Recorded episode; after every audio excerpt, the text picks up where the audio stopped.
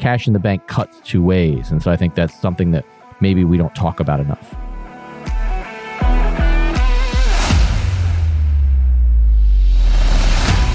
It'll be interesting to see how they tackle this whole like consumer adoption angle. Whether or not they're able to crack that will determine how fast they then move up the adoption curve. In terms of what people are raising money for, it's like people should be raising money to figure out how to solve problems that these machines are creating, aside from all the things that they solve. For for most companies that are you know doing under a million bucks in revenue, the default state is failure. So that's what you're solving for. Hey guys, Paul and I are back on the Results Junkies podcast. We've got a handful of topics we want to try and get through today, including a topic that we teased last week a potential game changing invention that uh, probably only comes to life because of a very unique fund structure. Uh, probably not quite the right word to use fun, but we'll talk about that in a minute. Peloton is also on our radar with lessons for both founders and investors. And if you can believe it, Paul and I are talking about Wordle, though. Uh, though we'll touch more on the acquisition by the New York Times than the phenomenon itself. Uh, though I do play each and every morning. How about you, Paul? Are you playing Wordle? I have never played it. I I see it on my timeline.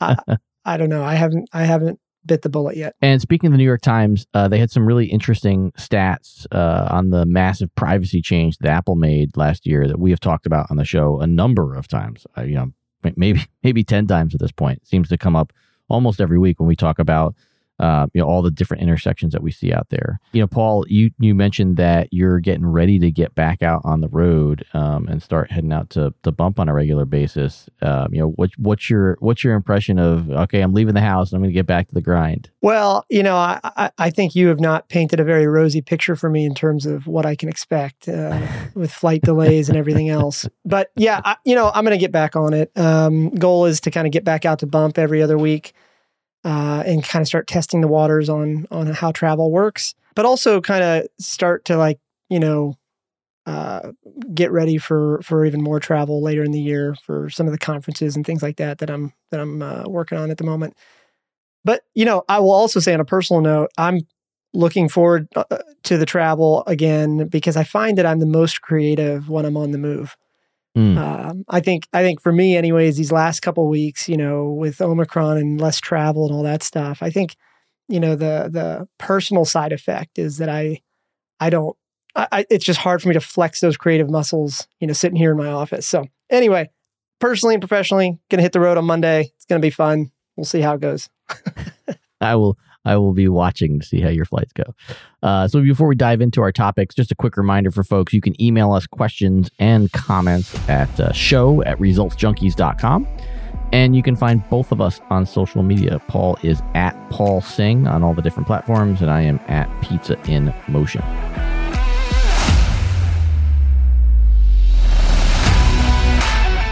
All right, so first up is a company called Cana, and um, I'll tell the short version here, and then I want I want to dissect this with Paul and I, um, and we'll put some links in the show notes for folks who want to explore more about the product itself. the The product itself is pretty game changing um, if it comes to market. In that, um, think of like the the the, the SodaStream machine that came out a number of years ago where you could mix flavors in your own house and make your own flavored waters and colas and all that stuff.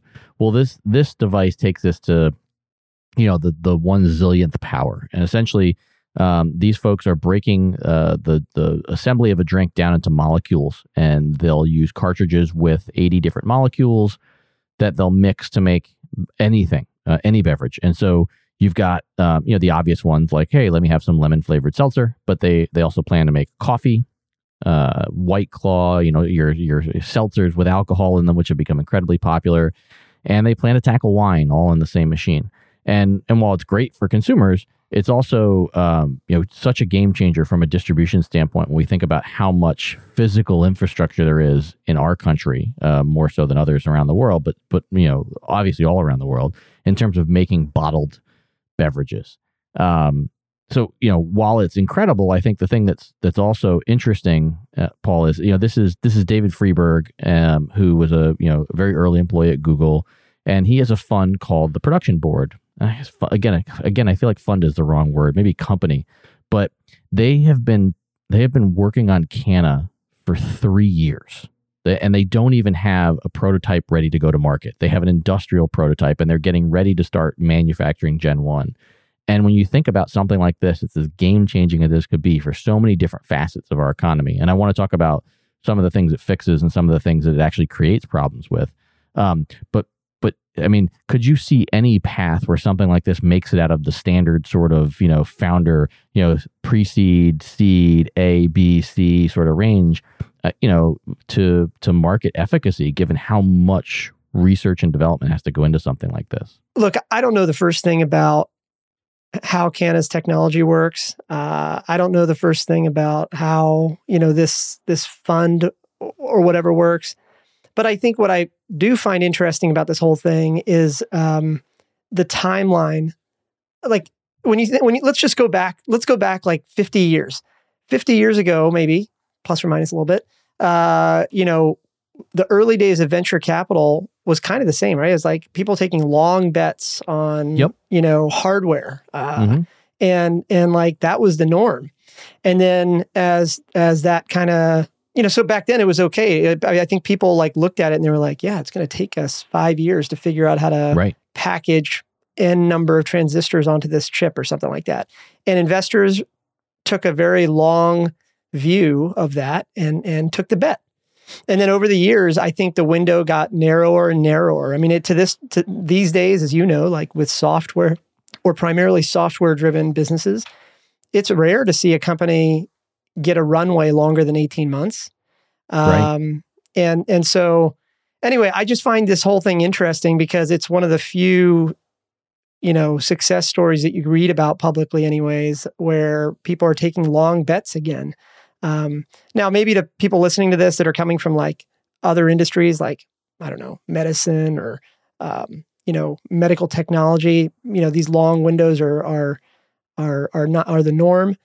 But you know, I don't know. I, I think it's just interesting to see like how how how these guys are modeling these sort of venture studios, these long time frames, and maybe I'm just I don't know. Maybe my attention span's too short. I don't know.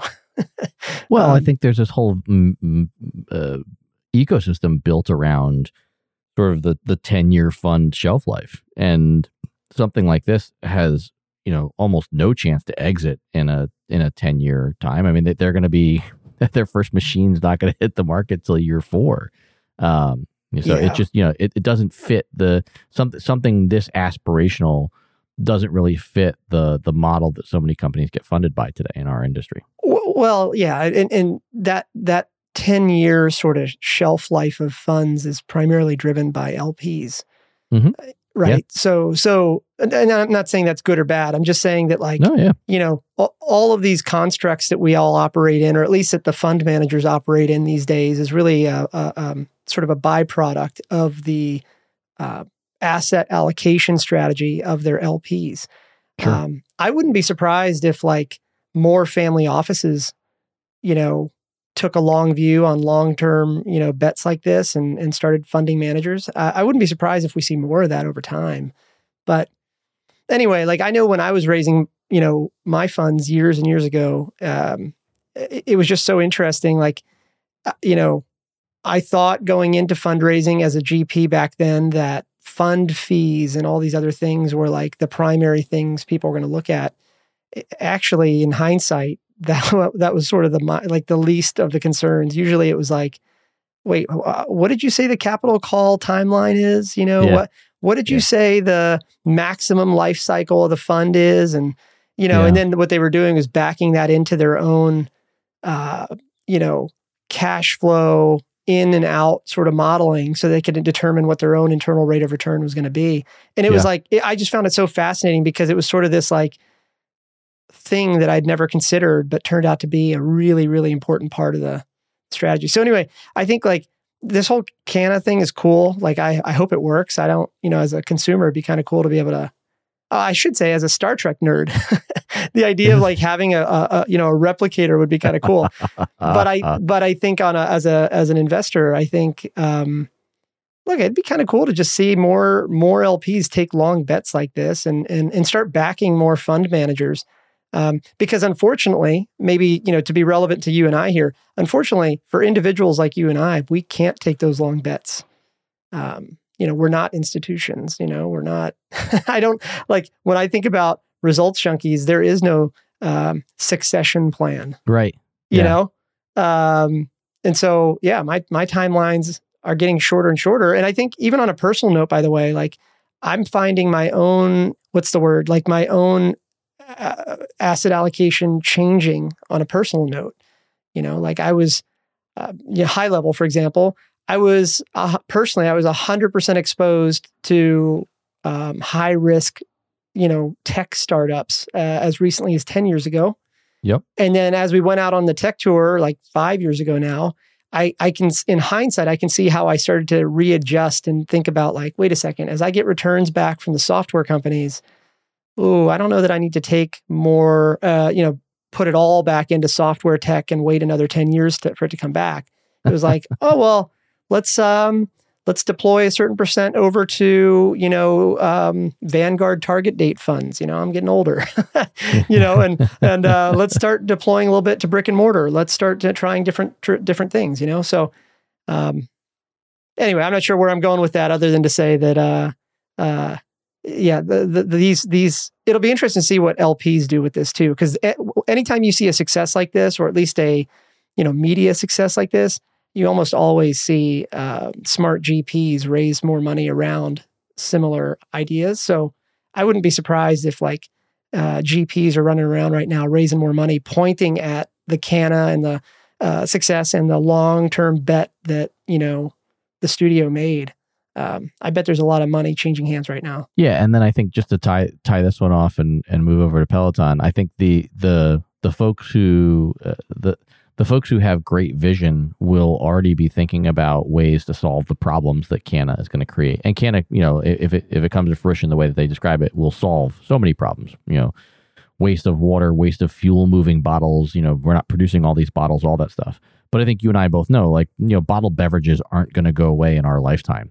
Um, you know, just if I just think about the fact that, you know, I, I need to travel, I'm not going to take all of my bottled water with me. Um, I'm certainly going to take my, my coffee with me and stuff like that. And so I've got to have those things places I go. And, and interestingly, all of those industries that move bottled beverages are industries of scale. They achieve scale by filling a truck, by selling truckloads to grocery stores, by selling truckloads to 7 Eleven you know 7-eleven makes a living out of being on the corner so you can stop and grab your coffee and juice and you know monster energy drink and all that stuff. And so you know there's going to need to be this time period in there where you know before these machines are ubiquitous the supply chain sizes shrink and they can't fill trucks with beverages anymore. And and and there will be folks who can make a ton of money in that interim finding ways to get smaller amounts of beverages to market whether that's micro brewers or micro distributors or ways to clean and sanitize containers uh, in the last mile so you can reuse a container. But I think there's a, a, a whole sh- watershed of industries I can think of that that need to sort of like smooth this ecosystem out as we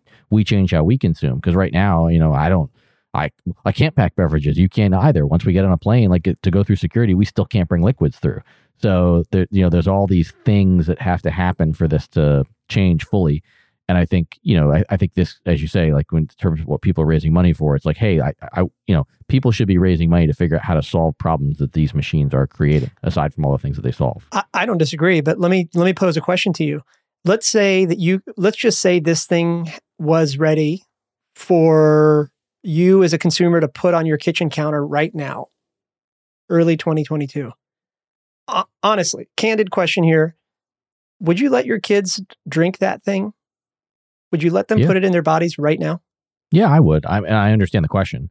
Um, but yeah, I, yeah, I think I would. Um, because I, I don't. Um, I've been in some beverage production plants, and I don't necessarily view them as what I would call clean and virtuous. So yeah, uh, that's fair. That's fair. I, I, may I may have seen too much of the the. I remember touring coffee roasting facilities and seeing people working in rooms where they put all the flavorings in the coffees, and and they weren't wearing masks, and the air was so thick I couldn't walk in because the, the, the the chemicals that they use to flavor of the coffees was so strong, and it, and all the containers from places like Pfizer and stuff like that. These weren't like natural flavors. So yeah, I, I think I'd probably take the chance that this wasn't any worse than what they used to flavor my coffee now. well, you know, the uh, my my I think my point with that though is, is to you know when you say like all these other infrastructural kind of things are going to have to happen. I don't disagree, by the way, but I think in like you're not going to. I would be surprised if you see any real big changes there until there's mass consumer adoption. In in other words, like if you're like a beverage company and you've got a fleet of 500 trucks that are already running around with you know the existing bottles and stuff like that like you're you've got a lot of capital invested in that hardware. You got a lot of jobs you got to think about, and the optics of like what you're going to do with these people if if if now you don't need as many. You know, you're not going to make any of those like new investments unless there's massive consumer adoption that forces the behavior change. So I guess what I'm just saying is is that like when I think about big bets like this, things that require lots of capital, long time frames, that sort of thing, I try to think I try to like think about a framework of four things uh, so I think about uh, uh, product risk, uh, uh, market risk, distribution risk, and regulatory risk. So in this particular case, this company that we're talking about, you know, product risk sounds like they've invested two years and a lot of money to try to figure out how to make it work.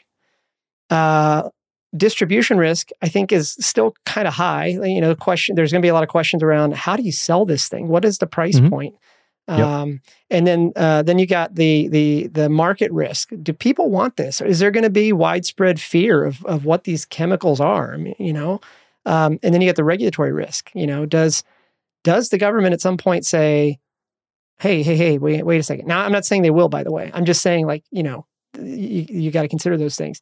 So, um, yeah, I mean, I think that it'll be interesting to see how this thing plays out. I, by the way, I, I love the idea. I love the company. I love that thing. I'm not an investor. I'm not, you know, I think yeah. it's kind of cool. But, you know, it'll be interesting to see how they tackle this whole like consumer adoption angle. Because uh, their ability, whether or not they're able to crack that, will determine how fast they then move up the adoption curve. Yeah, and I would argue that uh, I don't think uh, I think I don't think they need to even be in double digit market percentage of beverages to cause a significant disruption. Coke in the freestyle, when they released their freestyle machines and they pulled a lot of those products out of mainstream food purveyors, trucks, um, created a pretty significant disruption. So I think even large single digit percentage of market um, I'm not saying it means that all these companies go away from what they're they're doing, all the distributors, the bottlers, stuff like that. But like all of those industries rely on full trucks moving at a regular cadence, and if you pull eight or ten percent out of that, and they now can't move full trucks, all the unit costs have to go up, and everything starts to become pear shaped.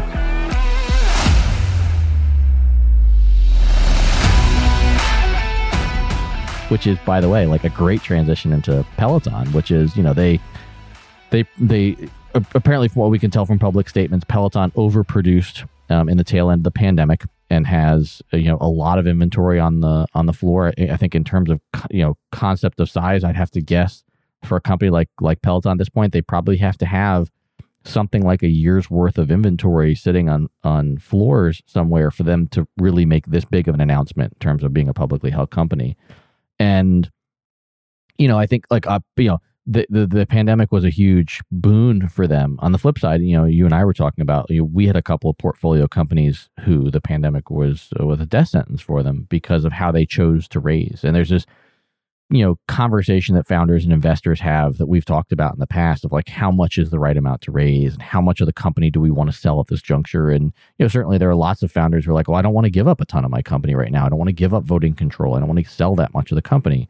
But it also means that they don't have a ton of runway and have a ton of cash in the bank. Um, you, you, know, you alluded to you know 18 months uh, of cash as being something that we see as sort of like the outer bounds normally. And you know, Peloton did have some chances to raise more capital during the pandemic. Not to say that they should or they shouldn't have. You know, those are decisions that they make. But I think it resonates with founders and investors that you you know you you constantly have to be thinking about all these options and um, and and there may be reasons other than not wanting to give away your company that you might want more cash in the bank. And I think Peloton's a, a really good example of that. Just like the travel startups that we had investments in back in 2019, that um, that ultimately had a, a, tremendous impact to their growth in 2020 when uh, you know when COVID descended. Well, uh, okay, so I don't know if there's a question in there, but w- what I'll just say is like, first off, I, I feel I feel for public companies because you know you, you know you, you like you you you you're surrounded you're basically at the mercy of all these armchair quarterbacks that are reading, you know, a, a four sentence paragraph and then assuming the worst as they fill in the blanks, you know. Um, so I do feel for public companies, and you know, I'll, I'll admit I don't own any, uh, you know, Peloton shares. I mean, m- maybe I do through like one of these index funds or something. I, I don't know, but um, but I'm a customer. Uh, you know, I got a yeah, you and me uh, uh, yeah, I got a treadmill and the and the bike. So um, I like it. I'm long on it. You know, I think I don't think it's going anywhere. Um, Sure. But anyway, let me let me go back. I, I maybe I missed the question in there. Uh, well, I think it's I think it goes back to this this discussion of um, you know f- founders love to control their destiny, um, and I think you know there are there are meaningful decisions around fundraising and forecasting the future that um, that that have this balance of control your own destiny, and so a lot of times you'll sell less of your company to to maintain this belief that you can control your destiny because you own more of the shares. Mhm. And in in this instance, at least from what we can see so far, because Peloton is now short on cash and they're public, they may be forced to sell, no longer controlling their the, their destiny in terms of how they want to grow, and that they may be part of Apple or Google or someone else. And so, um, this this strategy of well, let's keep all the shares as closely held as we can, um, you know, can come back to bite you. I'm not saying that's specifically what happened here. More, their total cash in the bank, but I think cash in the bank cuts two ways, and so I think that's something that maybe we don't talk about enough. Yeah. Yes. I, I'm just going to start with by saying yes. Uh, but like it, this is a this is a really tough one, right? Because Yeah. you know, um, w- would they have made different decisions if they knew this was coming? Of course they would. Sure. You know, um, I, I don't know if this is I don't know if this is uh, relevant, but I I'm compelled to say it. So you know, my my daughter, uh, my oldest, turned eight um, a couple weeks ago, and uh, one of the presents she got for her birthday was Monopoly. And you know, uh, we're a board game family. We like to have fun, you know, and and and the kids enjoy it and stuff like that. But here's the point: the thing that surprised me the most about playing Monopoly with my eight year old is how quickly she's starting to learn things similar to what you just said there. Uh, hey, I just landed on this little spot. I should buy it so that nobody else can buy it. But if I do that, then my cash position goes down. I may, and then if I land on the wrong square, you know, two moves down the row or uh, two moves uh, down the table or whatever, like I could be forced to mortgage something or go bankrupt. Like Yeah. an eight year old is picking up that concept now within the first two weeks. And I think it's really interesting. But Mhm. I, you know, bringing it back to founders, here's the thing like, you know, this is a cliche and people kind of chuckle when I say this. Uh, look, the business that we're all in, personally and professionally, is making the least worst choice at, ev- at any given moment. yeah. Y- you know, a different way to say it would be, you know, would you and I make so many investments if we knew which ones would actually return the money? No, Of course Yeah. not, right? Like we would just invest in those 10. So I try to avoid these like woulda, coulda, shouldas. I think for founders, you know, I think the the the main thing founders should take away is that um, you should raise on the high end of what's possible. So, you know, um, now the caveat to that is try to maintain control. You know, uh, it- Sure. it's it's it's tough um, to do anything else. But other than that, try not to worry too much about what's going to happen. You know, five days or five years down the road or five months down the road. Unfortunately, you know, for for most companies that are you know doing under a million bucks in revenue, um, the default state is failure. Sure. So that's what you're solving for. Yeah. I mean, we could take this conversation a lot of different ways, by the way, because I think, you know, it touches on different threads, uh, different ideas that we can pick up in future episodes. Uh, if people want to like email and see what they like to hear more about. But like, for example, um, you know, uh, you know, you asked, I think you're framing this question around like, how should founders be thinking about this? Well, in this particular context, maybe founders shouldn't swing big on their first startup. Maybe what they should do is, is you know, get a small win first, or get a cash account or a bank account. Like, like somehow get your first win, so that when you do take that big swing on your next startup or your whatever the next thing is you're going to do, then you've got the ability to fall back on something. Um, Yeah. You know, uh, but again, there's a lot of different you know threads that we can pull on this topic. But I, I personally have refrained on you know armchair quarterbacking any of these public companies uh, because you know you can't get the context uh, of what they've been dealing with in a three paragraph Times No, no, no, and I don't think, and I don't think the lesson of Peloton is, you know, just go raise more money. I think, I think the lesson for founders and investors is it's an important discussion, and there are distinctions. Like to your comment of raise as much as you can, um, you know, raise the the upper end of what, what what's possible. Like I generally agree, but I also think that even with that general sentiment, I think that the, there needs to be meaningful conversations between founders and investors and you know founders and co-founders about what the goal is of the raise like what are you what are you trying to accomplish um yeah, and it very rarely until you're you know much deeper in the life cycle of a company should you know potential exits really be playing a strategy you should be you should be building not positioning for exit and that goes back to a comment paul that you had a number of episodes of that you know the vast majority of companies that have exited in, portfolios um, aren't sold they're bought meaning somebody comes out and seeks them out because of growth or disruption or something else.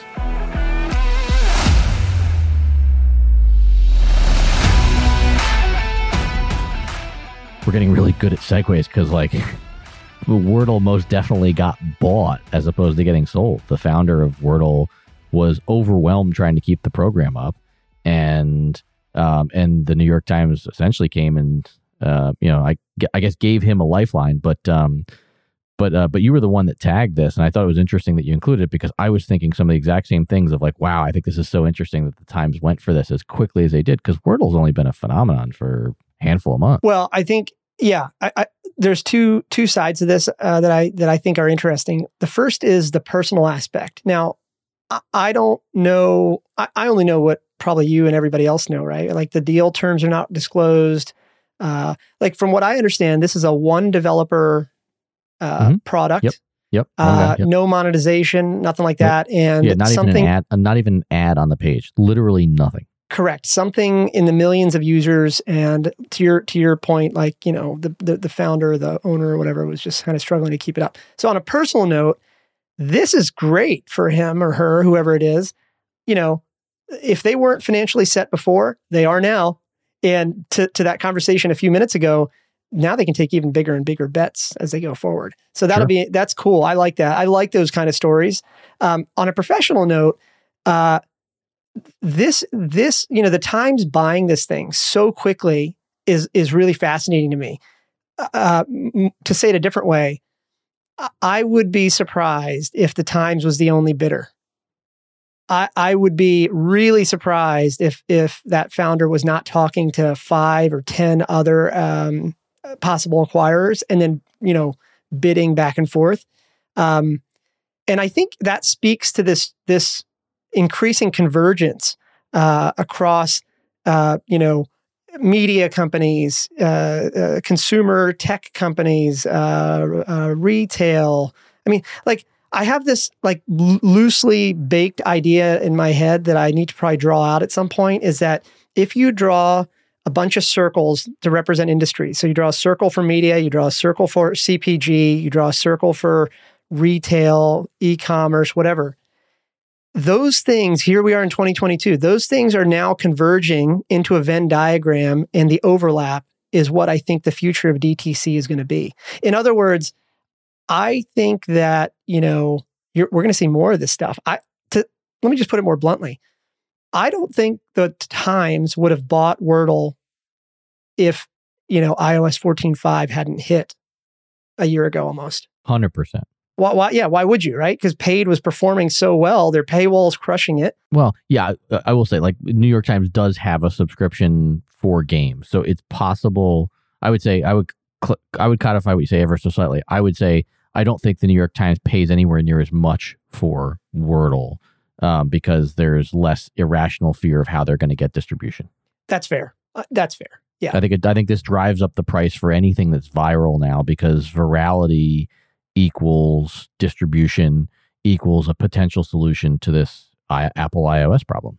Yeah. I mean, look, we're we're all, you know, you just said a moment ago, you said like, would they you said something about them, their irrational fear of of, of getting distribution. I actually think it's a rational fear. I think everybody's worried about it. Everybody's worried about it. And I think like, you know, anybody that says they're not is either lying or has something to hide. Um, you know, CAC is up, paid CAC is up four to five X across our portfolio. you know, and and and I, and it's this it's the same for bump it's the same for everybody. We're all diversifying and, and, thinking about like how do you how do you where do you go next?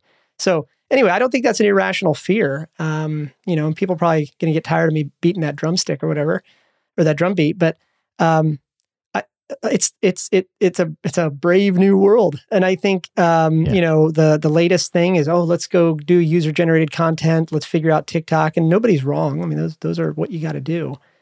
But uh, like mark my words though, I think maybe here's my big prediction. So my my big prediction going forward is is that it's going to be a race go to to see whether media companies start to acquire more consumer tech companies in mass or if consumer tech companies start to acquire more existing media companies in mass.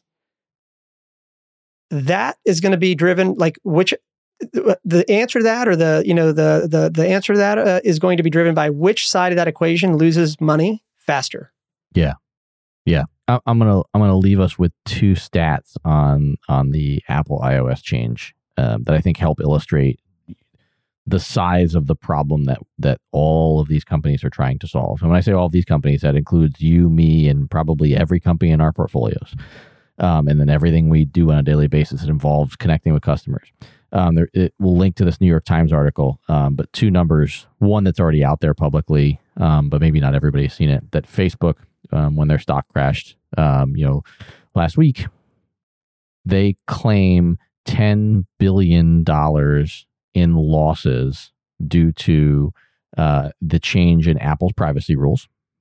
And uh, again just a massive number. So think about aggregate that against uh, across all the companies that that advertise. So it's facebook has lost 10 billion dollars and then all the companies that stop spending that money who are probably spending that amount of money or more somewhere else for less accurate results. And then a stat that i wasn't aware of although i think you and i both estimated that these numbers would be bad um, the article states uh, only 24% of iPhone users around the world have consented to being tracked by advertisers, according to data published in December by the analytics company Flurry. And uh, you know, something I said to you before we hit the record button. You know, we had an iPhone release in the fall, um, and and every time you downloaded an app, you got asked this question when with your new iPhone. You know, do you want to be tracked? Uh, you know, and, and the question is framed in that ask the app not to track me as like my my affirmative answer. And I think as people continue to upgrade their phones, this number almost certainly has to fall. Um, because they've now already asked all you know 75% of people have said don't track me. And now these other 24% are you know some of those people are going to get new phones and go oh yeah I you know I don't want to be tracked. And you know some might say allow. But clearly early evidence is that this is just crushing the way that so many companies uh, thought about CAC 24% that's crazy. I feel like I'm I'm beating a dead horse here but I think that like you know people, if you aren't already taking this stuff seriously, you got to take it seriously. Like if you're in the business of selling stuff online to people and you're not taking this seriously, I don't know what to tell you, you know. Um, but but I'll tell you as an investor, I'm starting to see some really interesting things cross my desk, you know, in terms of um, interesting new startups. So, for example, one of the uh, unexpected but sort of um, interesting things I'm seeing more and more often is that I'm seeing tech people from the music industry uh, starting to bootstrap uh, um, analytics companies. Now you're probably like, what? What? Where are you going with this? Well, here's the thing: the music industry for the last fifty or hundred years has been um, uh, operating in a non-cookied world. I yeah. mean, like, you know, like if you were, and I make just uh, Warner Music, I don't know, pick somebody. If you were these people and you just signed a new artist and you're sitting there with their new record and you're like, well, uh, we need to get this thing to grow. Do we put a hundred million bucks into radio distribution or a hundred million bucks into a tour? What do we What do we do? Those th- that industry was operating without cookies and without all this stuff for a long time. Sure. And, and yeah. now, and, and and it seems to be working at least for the top tier. So like just just a couple days ago, I saw a, a, deck from a founder that I'm talking to now, uh, where these guys came from a really well known music la- label, uh, and they're the data scientists. They were the ones that were like, you know, they you know they they're credible about it, and now they're like, well, hey, all this like new new, you know. Uh, uh, user tracking world that you guys can't figure out. We've been doing this forever. Here's how we do it, and let's hook into your backend. Anyway, it'll be interesting to see what else happens here. I think we're going to see a lot more of that, like people coming from industries that have been dealing with this for a long time, and then creating new businesses here.